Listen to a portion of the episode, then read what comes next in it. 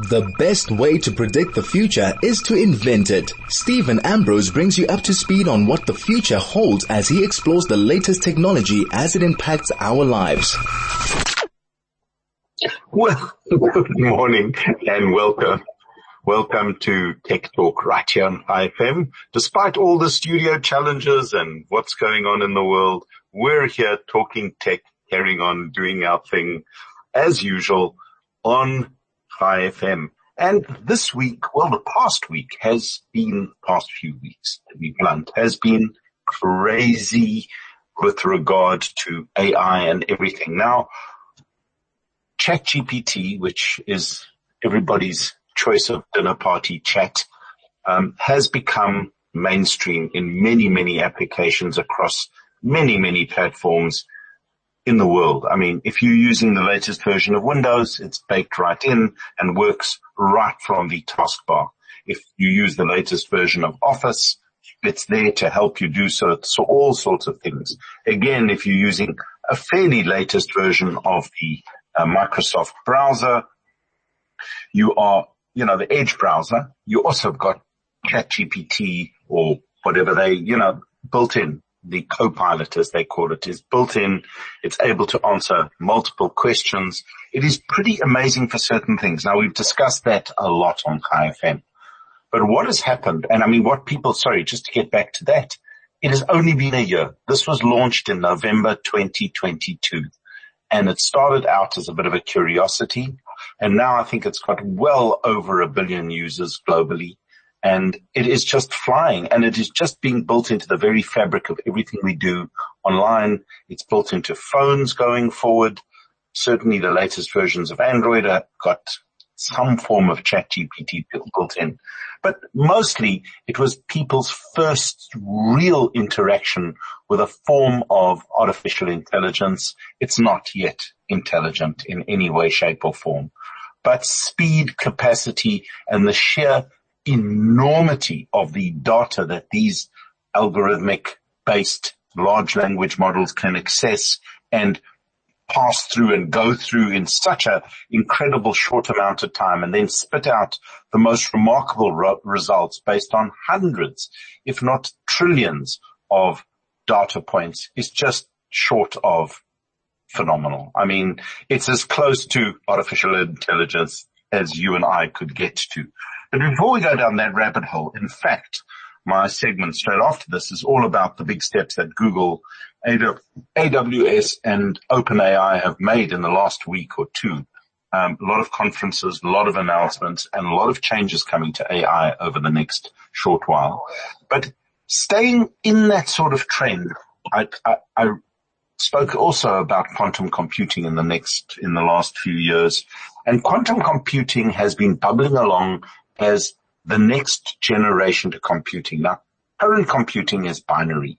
Very fast transistors switch between naught and one, and those two digits become binary code. Binary code underpins everything we do in computers and multitasking, multi-threading, multi-processing of those basic noughts and ones in the code environment gives you absolutely everything you do with a computer, smartphone, or any technological device that you have uh, near you, on you, around you, or anywhere.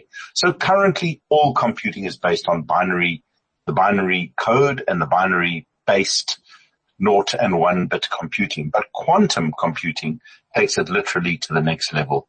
And when I say literally, in every single respect, it takes it to the next level. And IBM, along with Google and many others, have been working extremely hard in that space to come up with the latest generation of computers. And IBM have just unveiled the first quantum computer with more than 1000 qubits. Now, a qubit is a measure of quantum computing. It is not the same as a bit, which is a measure of, um, you've heard of megabits and gigabits and that sort of stuff in normal computing. A qubit is orders of magnitude more powerful than a bit. So a thousand qubit computers, and they've been saying that they've been doubling every year. So for example, um, they unveiled this chip on the 4th of December. It's called Condor. It has 1,121 superconducting qubits arranged in a honeycomb pattern. And it follows on from all the other computing chips they've released over the last few years. And the 127 qubit chip in 2021 was pretty revolutionary. And the 433 qubit one, which they launched last year was again off the charts. And here we're sitting with over a thousand qubits. And what quantum computers promise is essentially to perform computations that are beyond the reach of classical computers. And the way they do this is by exploiting unique quantum phenomena such as entanglement and superposition and superposition. Now, I'm not going to get into that. Honestly, it, it is the realm of science fiction, but essentially what it does, instead of using ones and noughts, which are binary, which are precise, they're either on or they're off, it allows multiple qubits to exist in multiple collective states at once. So they can be either on or off or both or neither. So you just go handle that. And this chip can then compute within that environment at speed and scale that currently makes current computers utterly and totally obsolete. So even the most powerful supercomputers using warehouses full of of processors that are custom designed for certain things, which is the way that hyperscale computing works today. Know, all the data centers you hear from Google and Amazon and everyone else all work on that basis. However, quantum states or quantum computers are prone to error, unfortunately. There's some sort of fickle and somewhat random error that comes out and both, funny enough, um, IBM and um, AWS and Google are working on ways to figure out how that noise interference, etc., within the structure of quantum computing can be normalized and understood and taken out of the equation in order to create massive computers. But simply put, the next generation of quantum computing is forging ahead. It's going to ultimately, when they get all the bugs written out, and again, people don't even understand what you can do with computing. But for example, the more variables you throw at a computer, the more processing power you need. The more variables you throw at a quantum computer, the same computing power you need. So it will be able to solve problems like decoding the human genome in real time across 40,000 or 4 trillion people, for example. It can do things like measure and manage probabilities in ways that none of us could even conceive of. And yet none of us really understand quantum computing in any scale or in any depth, but understand that the big guys, IBM, Google, Amazon, probably even Intel are working on quantum computing in a way that will absolutely make it the next generation of computers. And within the next few years, expect to see domestic quantum computers, expect to see quantum pop up in your smartphone and the sheer power and breadth of what is possible once you've got a computer, computer of that scale and that speed. Well, I cannot even begin to know because no one does, but it should completely and utterly revolu- revolutionize computing as we know it. And before, I know I got down a rabbit hole of quantum computing, but before we break for our, our, our next, um, ad break, just want to give a little heads up. You may have heard about it. Cell C have finally sold their Spectrum and ECNS license to a company owned by Blue Label. Now this finally con- confirms that Cell C has now become an MVNO. They own no networks. They roam on MTN and Vodacom's networks. Not that that makes a problem. You can still carry on using them. The challenge is I've also read in the paper that Cell C are essentially insolvent. So getting rid of their spectrum assets probably makes a lot of sense for Blue Label. They can hang on to the most valuable part. Well, we'll come back after, we'll come back to talk more tech and we'll talk about AI again straight after this.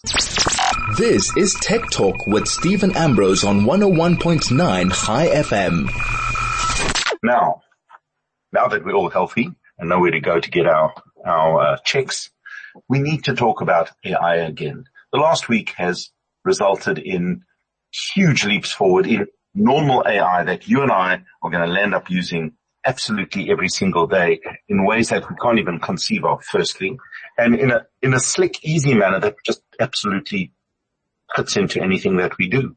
So for example, even on Skype, even on Bard, you can turn on the ability to make, um, to use AI in your normal queries absolutely automatically. So if you're looking for the nearest florist, you type in, um, sorry about that, I must silence my phone. You type in uh, florists near me, might go into maps, all of a sudden you're getting a whole lot of information that was way beyond simply the names or list of names and addresses.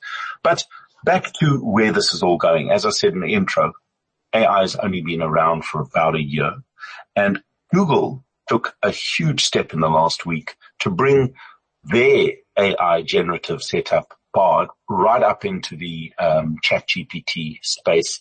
And for, according to them, they've exceeded ChatGPT in every single parameter that ChatGPT is good at. And they're talking about double the speed and better here and better there. But all the reviews I've seen and my little limited, because it only came out in the last few days and the limited time I've spent playing with the tools, I would say that Bard and Google DeepMind and, and something that they announced, well, what they announced was Gemini 2 AI. So their latest, um, they call it the Gemini era. And essentially you can go to their website, which is very simple, obviously being Google. It's ai.google.com. And if you go and have a look at that website, you could hear all the deep and, interesting details around Gemini. But simply put, what they did is build a brand new framework around generative AI, which is the large lang- language model type AI that um, OpenAI and ChatGPT is built on, and so many of them are built on across the world. But they say they've built it for mode, multimodality. So in other words, it's going to work in voice, it's going to work in visual, it's going to work in sound, it's going to work in type, it's going to work across all the various ways that you work, and it will reason again, this is hyperbole from marketing, seamlessly across text, images, video, audio, and most importantly, code. So Gemini now brings the, the, the Bard AI or Bard large language model right into the era and into the level of ChatGPT. Now, Microsoft and AI and ChatGPT and OpenAI really did have the march or had taken the lead in terms of integrating it into the operating system, integrating um, ChatGPT into Office, integrating it into the browser in such a way that it became a natural extension. You could ask so many things. You could start off. And again, just to clarify, it does not do things that it cannot know. It has to be programmed within a certain set of information, trillions and trillions of data points. So essentially infinite amounts of data. And within that data set, which is not infinite, the human brain is infinite and the other things that are infinite that I'm not going to speak about in this show. But essentially, ChatGPT and all the large language man, uh, large language models are essentially an unbelievable collection of, of information that can be used to output pretty much anything from code to videos to pictures to you name it to text. And for most of us, we've been using it in a, in a very limited way to create business plans, to prompt us to do stuff. But the trick in all these models is the questions you ask. If you don't ask the right question and you don't, you will not definitely not get the right answer. And that is very different from an informational source where you're simply saying, I don't know the following, tell me about it. And Google and um, all the various search engines would give you a list of everything using those keywords. Obviously, over the years, all of them have built a form of artificial intelligence or inferential type thinking. So just because you are asking about florists, it doesn't mean only the places with florist in its, in its, I seem to have got stuck on flowers, but that, not only the places that have florists specifically in their tagline or search or meta tag or in the body of their, their, um, website, but anything to do, it extends it using algorithmic learning to things such as flowers, flower sellers, anything, you know, extended around that, even nursery that literally don't say um, florist in the, the thing. So your searches, mine, all of our searches over the last few years have become eminently more useful simply because the algorithmic learning going on in the back end on all these platforms has allowed those searches to become much more contextual and much more relevant. And as they learned what you were doing, because you tend to be logged in with Google, it gets smarter and smarter. It knows you like certain things. It knows where you are and gives you results that are close to you. It knows your preferences. So you don't like this and you do like that. It tends to give you search results that work that way. But AI takes it literally and totally to a different level. Now there are three levels of, of Gemini. There's compact, which will run on smartphones, which is coming to uh, Google smartphones and, and, um, that sort of stuff over the next little while. And the rumor is Apple has just not, not announced their sort of push into that space. So expect way more smart stuff happening on your smartphone in the next year or so. But they've also got the pro version and the ultra version. Now the ultra version they say will only come and it's focused very much on business and pretty much it's what they use to do this. But Gemini Pro they're bringing to Bard. And what that's going to do, it'll again allow you to unlock new ways to do all sorts of stuff. So it'll unlock the ability to ask questions. It'll unlock the ability to, to, um, to essentially be more useful online. And essentially, and, and, and the whole point of this is that they'll bring it to the entire suite as well. So if you're in Google Docs and you're writing a letter, it'll be able to prompt you. Already a lot of the, um, the prompting that's coming in terms of tone, in terms of writing style, in terms of spelling. You know, spell check used to be the holy grail. I'm a terrible speller. Spell check has saved my life more than more times than I could actually count. But more than spelling now, in a Word document, using AI, using these generative models, it can start suggesting to you that that sentence is clumsy, it's unclear, it doesn't make sense, um, you need to reconstruct it this way. It could be simpler, it could be less wordy, it could be more wordy.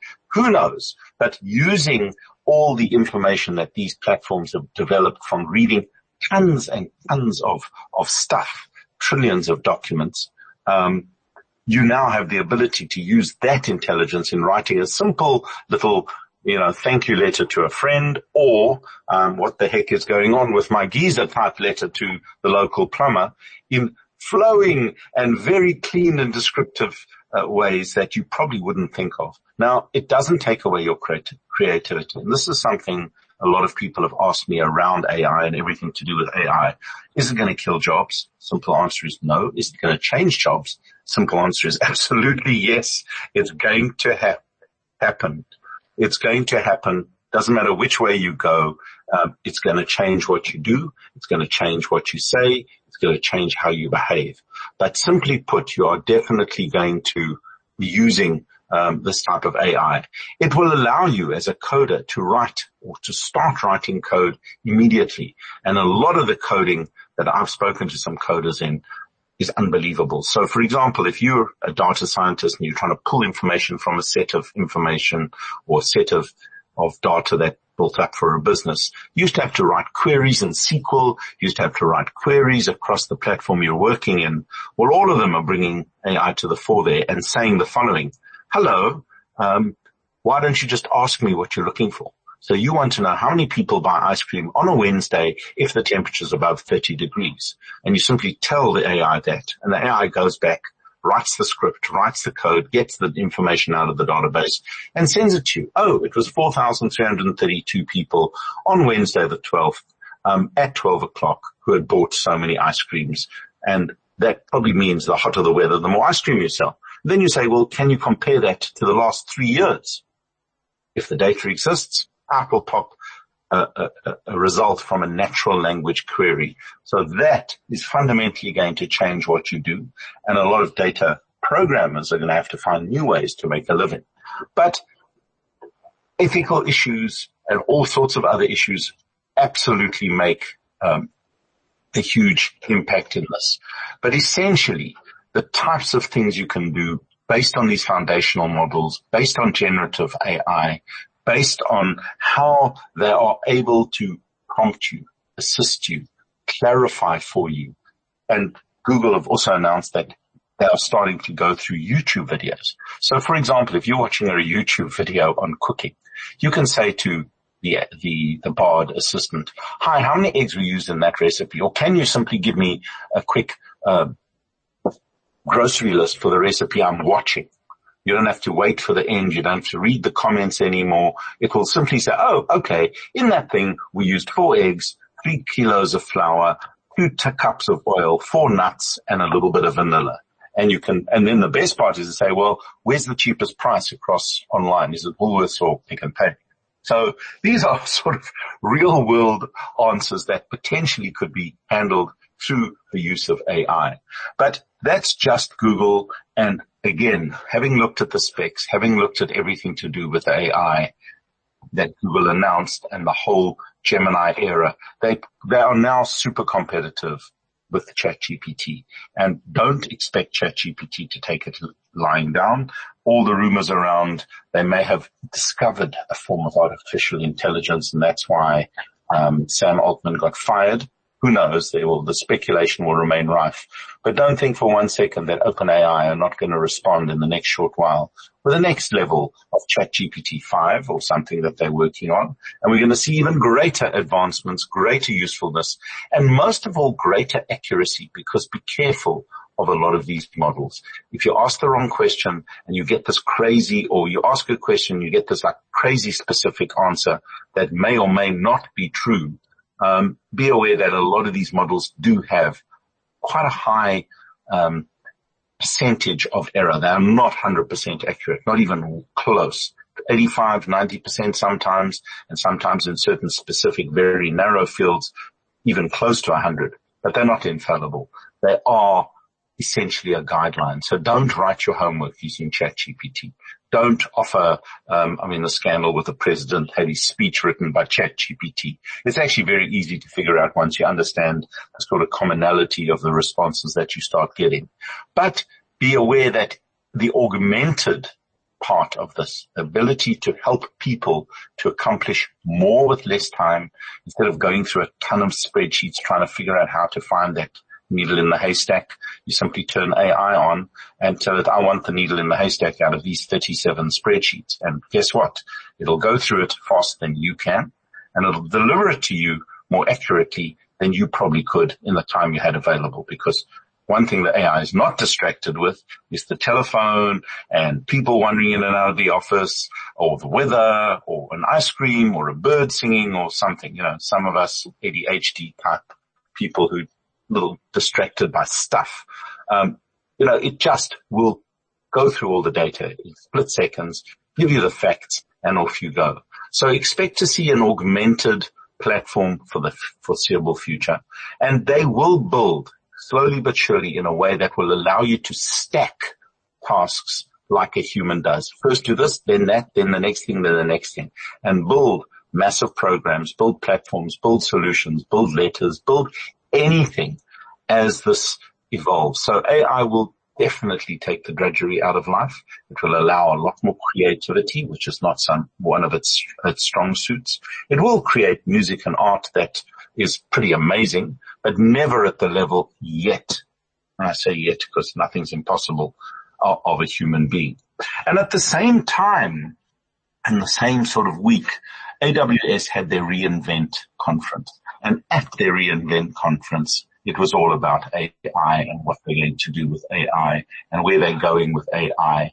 And AWS is the Amazon Web Services. It's the back end. It's what supplies Amazon with all their technology. And they've had years of figuring out what people buy, don't buy, and all the stuff going on there. And for years as well, Amazon has proven to be one of the most slick companies in the world from a retail point of view. And again, they're coming to South Africa. It was another news item. There's lots of hiring going on. So expect Amazon, uh, Amazon shops, Amazon selling to hit the streets literally or the, or the online highways sometime in the early part of next year, but that no one knows, but they're working on it. So that's going to be pretty interesting. But back to AWS. What they've, what they announced was something called Q, Amazon Q. And Amazon Q allows companies to create their own large language models, to take their own data, run it through the algorithm and allow their own people to have at their fingertips access in the most granular way to all the information within a data set within a company. So let's, let's say you're in sales and you want to know a company's sales going back 10 years before you had to get a spreadsheet, write the stuff out, do a little query. A lot of computing systems allowed that to happen, but it was clunky and cumbersome. But now you can say, I've had five salesmen. Those five salesmen have been selling to company A for the last five years.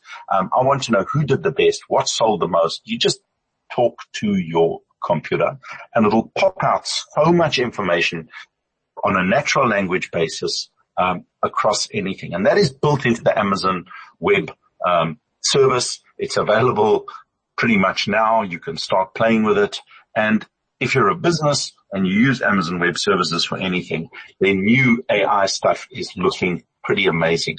But more and more, I'm noticing large platforms across the country, across the world, all the large Oracle, AWS, Microsoft with their Azure product, um, so many of them, Google with their own product are going to have these natural language interfaces and they will definitely be specific to companies. So there's a real great business case there. You won't have all the random stuff or the global stuff you get from your browser, you'll have to have, you will have completely, because one thing that a lot of people again do not understand, do not load proprietary data into, and that's why a lot of companies stop you doing it. If you load some proprietary data and ask Bard or ChatGPT to analyze it, that data becomes available to the world. Maybe not specifically, but definitely from a cybersecurity point of view, um, you're going to see massive changes in this space. So on that note of AI taking over everything we're doing, we're going to have a short break for our sponsors. Then I'll be back with a proper in-depth review of a product I've been using for the last little while. And I think it could be a great idea for you know, sort of a pre-Christmas or even a Christmas present to yourself. We'll be back straight after this. This is Tech Talk with Steven Ambrose on 101.9 Chai FM. Well, welcome back and talking gadgets. One of my favorite parts of the day. Seriously though, I must say there's been an absolute dearth of gadgets generally. I mean, everyone's got some new headphones and in fact, I'm playing with some great new Jabra headphones at the moment, and I'm going to do an extended review on those in the next week or two. Um, earbuds are all the rage. Noise cancelling earbuds are all the rage. And the latest, I've got two from Jabra. Um, they're really good. I must admit, I'm not going to talk too much about them now, but my extended review of the week and something that I've been playing with a lot over the last, oh, six weeks to a month is the Samsung Galaxy Fold 5. And I know I've spoken about it on air over the last little while, but it was a very initial review. It was just, I just got it. I just looked at it and a lot has changed with the, with the, um, Samsung foldable. And essentially I, I must say that the Fold 5 obviously is the best fold to date as technology moves along. But they've made two significant changes to the, to the Samsung Fold 5. And that the first one is that actually literally folds flat. The hinge has been completely been, been re-engineered and it literally folds entirely flat, which is quite a big, big deal. Um, and it, it, it doesn't feel as, let's put it this way, it doesn't sound as big as it feels. Literally. It is lighter, it is slimmer, it is flatter, it's slick, in terms of how you can put it in your pocket and how you hold it. They've also increased the size of the front screen. There's still a caveat there. Um, the front screen is not nearly as functional as the opened up massive tablet style screen that you get when you open up the Fold 5 but it certainly is more than functional for everyday use and it sits in your pocket easier. So from a, a, physical point of view, the edges are slightly squarer, squarer. It doesn't slip out of your hand as well. And I've just found that as a daily driver, as a device that I've used all day next to my Apple iPhone 15, it has proven itself to be without question one of the finest Android devices on the market. There are a couple of caveats. Let's get them out of the way first and foremost. One, it is stupidly expensive. There's no questions as cutting edge tech. It is expensive. Two, the inner screen is plastic because to fold as it does, it is a little more prone to scratches I've not scratched this one, so Samsung, you can calm down. When I give it back to you, you'll get back a pristine device, but it has no cover. There are covers available and I would recommend them, but generally you keep the phone folded until you use it. And when you're using it, you tend to be holding it really closely. It's a two-handed device, but the massive um, screen really does make a huge, huge difference with regard to productivity, scrolling the web, dealing with social media, answering emails, browsing is just hugely beneficial. Apps less so. I must admit, most apps have now become fairly well sorted for small, narrow, tall, thin screens. So banking apps and just general apps are, are not much more functional on a massive screen like the Fold 5 gets when you open it up. The external 6.7 inch screen is more than good enough for doing your bank and doing your normal sort of day to day stuff. The the other huge benefit, we've spoken about the, the, the cons. Screen has a crease. This crease is better than it was in the past, but it's still noticeable from the side. If you look flat on, you can hardly see the crease at all. Two, the screen scratches. Let's get out of it. Um, and the cameras are great, but only S22 grade, a little bit of tweaking. The underscreen camera for the front selfie camera is good, but again, not spectacular compared to the latest generation S23s and others on the market, but very competitive. I mean, for most people, they will not actually notice the difference in terms of screen quality. The S Pen also, which works specifically, there's a specific version for this, is not included, which for this price I think is a little miserly. But overall, it is lighter, thinner, faster, much faster using the latest Snapdragon processor compared to the four and even the three. The dif- difference in speed is, is apparent and very, very, very welcome. The flat folding makes a huge difference with regard to feel and the way it sits in your hand and the way you hold it because before there was a gap at the back when you put your finger there. That's a little thing, but it absolutely does not have that anymore and it just solidly fits in your hand and works beautifully. The buttons and the ports and everything around it are pretty much the same. There's hardly any difference with regard to what was there before. I do find the face recognition little off sometimes. Sometimes it works beautifully. Other times it does a bit of flaky stuff. So sometimes you have to use the code to put it in. Not a problem on the front screen. A little bit of a problem on the inside big screen because it's huge. Got to use two fingers. As I said, this is a two finger phone, but the build quality, the service and support, the software updates, the built-in apps, the slickness and the smoothness, they've refined the, the apps and everything to work extremely well with foldables using the latest version of, of, uh, um, Android 13, which I've downloaded in the last couple of weeks and has updated so many functions that work brilliantly with foldable large screen phones. So that has become a really seamless experience in your hand. It's lighter, which again helps. Not a huge amount lighter, but a couple of percent lighter. And the the frame feels incredibly solid. It is waterproof. It's not entirely dustproof, but when I say not dustproof, what I found the screen inside gets a little bit dusty after sitting in your pocket for a few days uh, or in and out and in your jacket pocket or wherever you put it. And you just need a quick wipe, which can be a little problematic because careful, don't use a hand and scratch it.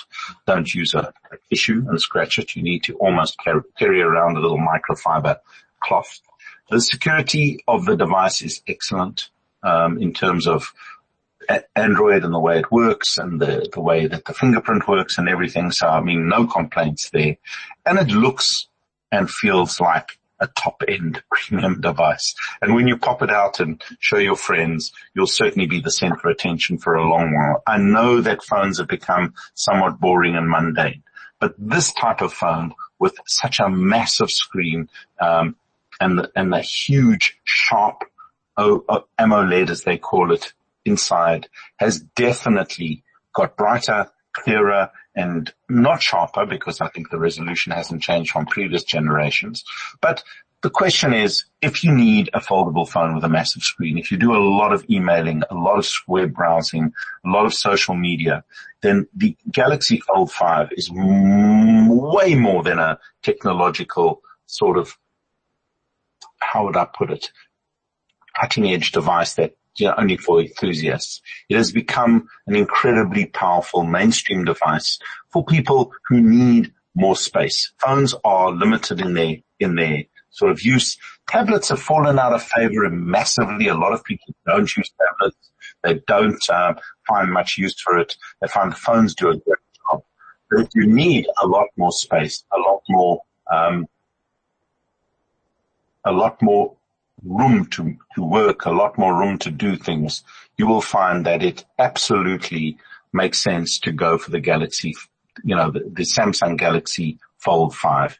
And I mean, the Fold 5 review, without question, um, has been a pleasure. It has been a device that I've found more and more useful as I've used it, not less and less, which often happens. It's in every respect a premium device. It's built well. It's beautifully um, finished. I've got the black version. The screen is waterproof. The power and, and processing, the Z Fold processing is top notch. And if you were a fan of the previous generation, from a four to a five, would you upgrade? If you've got lots of money, absolutely. But if you don't have, and you are sitting on any other version of, of the phone from the, the two to the three, or if you're looking for something that will give you much more screen real estate and you're a, a fan of Samsung and Android, this is without question bar slightly reduced camera performance, um, both front and back, um, and also the size is more bulky. But overall, this is an exceptionally good phone for an exceptional price. But it certainly rewrites the rule books, and it is not um, not boring in any way, shape, or, or, or, or form. So check it out. The, the, the Samsung Fold 5 is definitely one of the coolest devices on the market and you've got to pay for it, but it, will definitely not disappoint. And on that note, we have a quick ad break and then I'm back with an interesting app that was released by our government, would you believe? Should be interesting and we can discuss that straight after this. This is Tech Talk with Steven Ambrose on 101.9 Chai FM. Well, welcome back. And a lot of people are going to be traveling in the next few weeks, spending a lot of time all over the show. And I have mentioned many times on the show, there's no roaming and Airalo, which are two eSIM providers that will allow you connectivity wherever you go in the world at moderate price. The prices have really dropped. We're talking maximum 20 US dollars for plenty data across both of those platforms. So check them out if you're traveling and you're going to foreign countries and you want to land, switch on your phone and just have it work. Both of them offer eSIMs only and eSIMs work on most high end and most mid-range phones today. So it's not such a limiting factor as it used to be. More and the ease and, and convenience of pre providing your phone and, and switching it up on wherever you are just absolutely makes a ton of sense. So if you are traveling and you're leaving the country and you're going places where you absolutely can't work without a smartphone, and let me tell you something, it definitely, definitely um, makes sense to have a smartphone with you wherever you go today. I don't know how anyone travels using maps and Wi-Fi. It just completely and utterly ruins your day. You're busy hopping from coffee place to coffee place to hotel to free Wi-Fi and it's flaky. It's just not cool. Um, so check those two out. But here's something interesting. DIRCO, the Department of uh, International Affairs, etc., has launched a new app called Travel Smart. And this Travel Smart app has been specifically designed to assist you wherever you are in the world. So now, hopefully none of us are traveling to crazy war zones, though Israel could be one of those places. Um, but certainly you're not going places where it gets super crazy. But what the app does, and I've downloaded it and used it, it does ask you for a lot of information once your, your stuff that the government have anyway. So it's not a big deal, but that's your choice. But it'll give you local emergency numbers pretty much wherever you are. It'll also in a few clicks give you local assistance. Um, you can locate any assistance service around you in wherever you are, which is really cool. You can link and track your flights, which will give you warnings and updates to so that you don't miss, because missing can be problematic and expensive. And it can also translate medical terms so that you can communicate medical needs abroad such as symptoms of an illness or discuss medicines themselves, which is sometimes you forgot something, you forgot your meds or you ran out of your meds or they got yeah. stolen or lost. So have a look at it. The app is called Travel Smart. You can get it in both the App Store and the Google Play Store. It makes a lot of sense. It gives you just a little bit of security in a foreign country. Again, that's if you've got the connectivity. Spoke about that. So check it out. I think it's pretty smart. It's, uh, called Travel Smart and it's from DIRCO, D-I-R-C-O. And, uh, it's quite forward thinking for a government. Must say, quite impressed. And on that note, have a fabulous artificial intelligence week ahead. Stay connected with all your devices. Stay smart with Bard or ChatGPT or whatever it is. And let's have a wonderful week ahead till the same time, same place, right here on Chai FM, where we talk tech with myself, Steven Ambrose.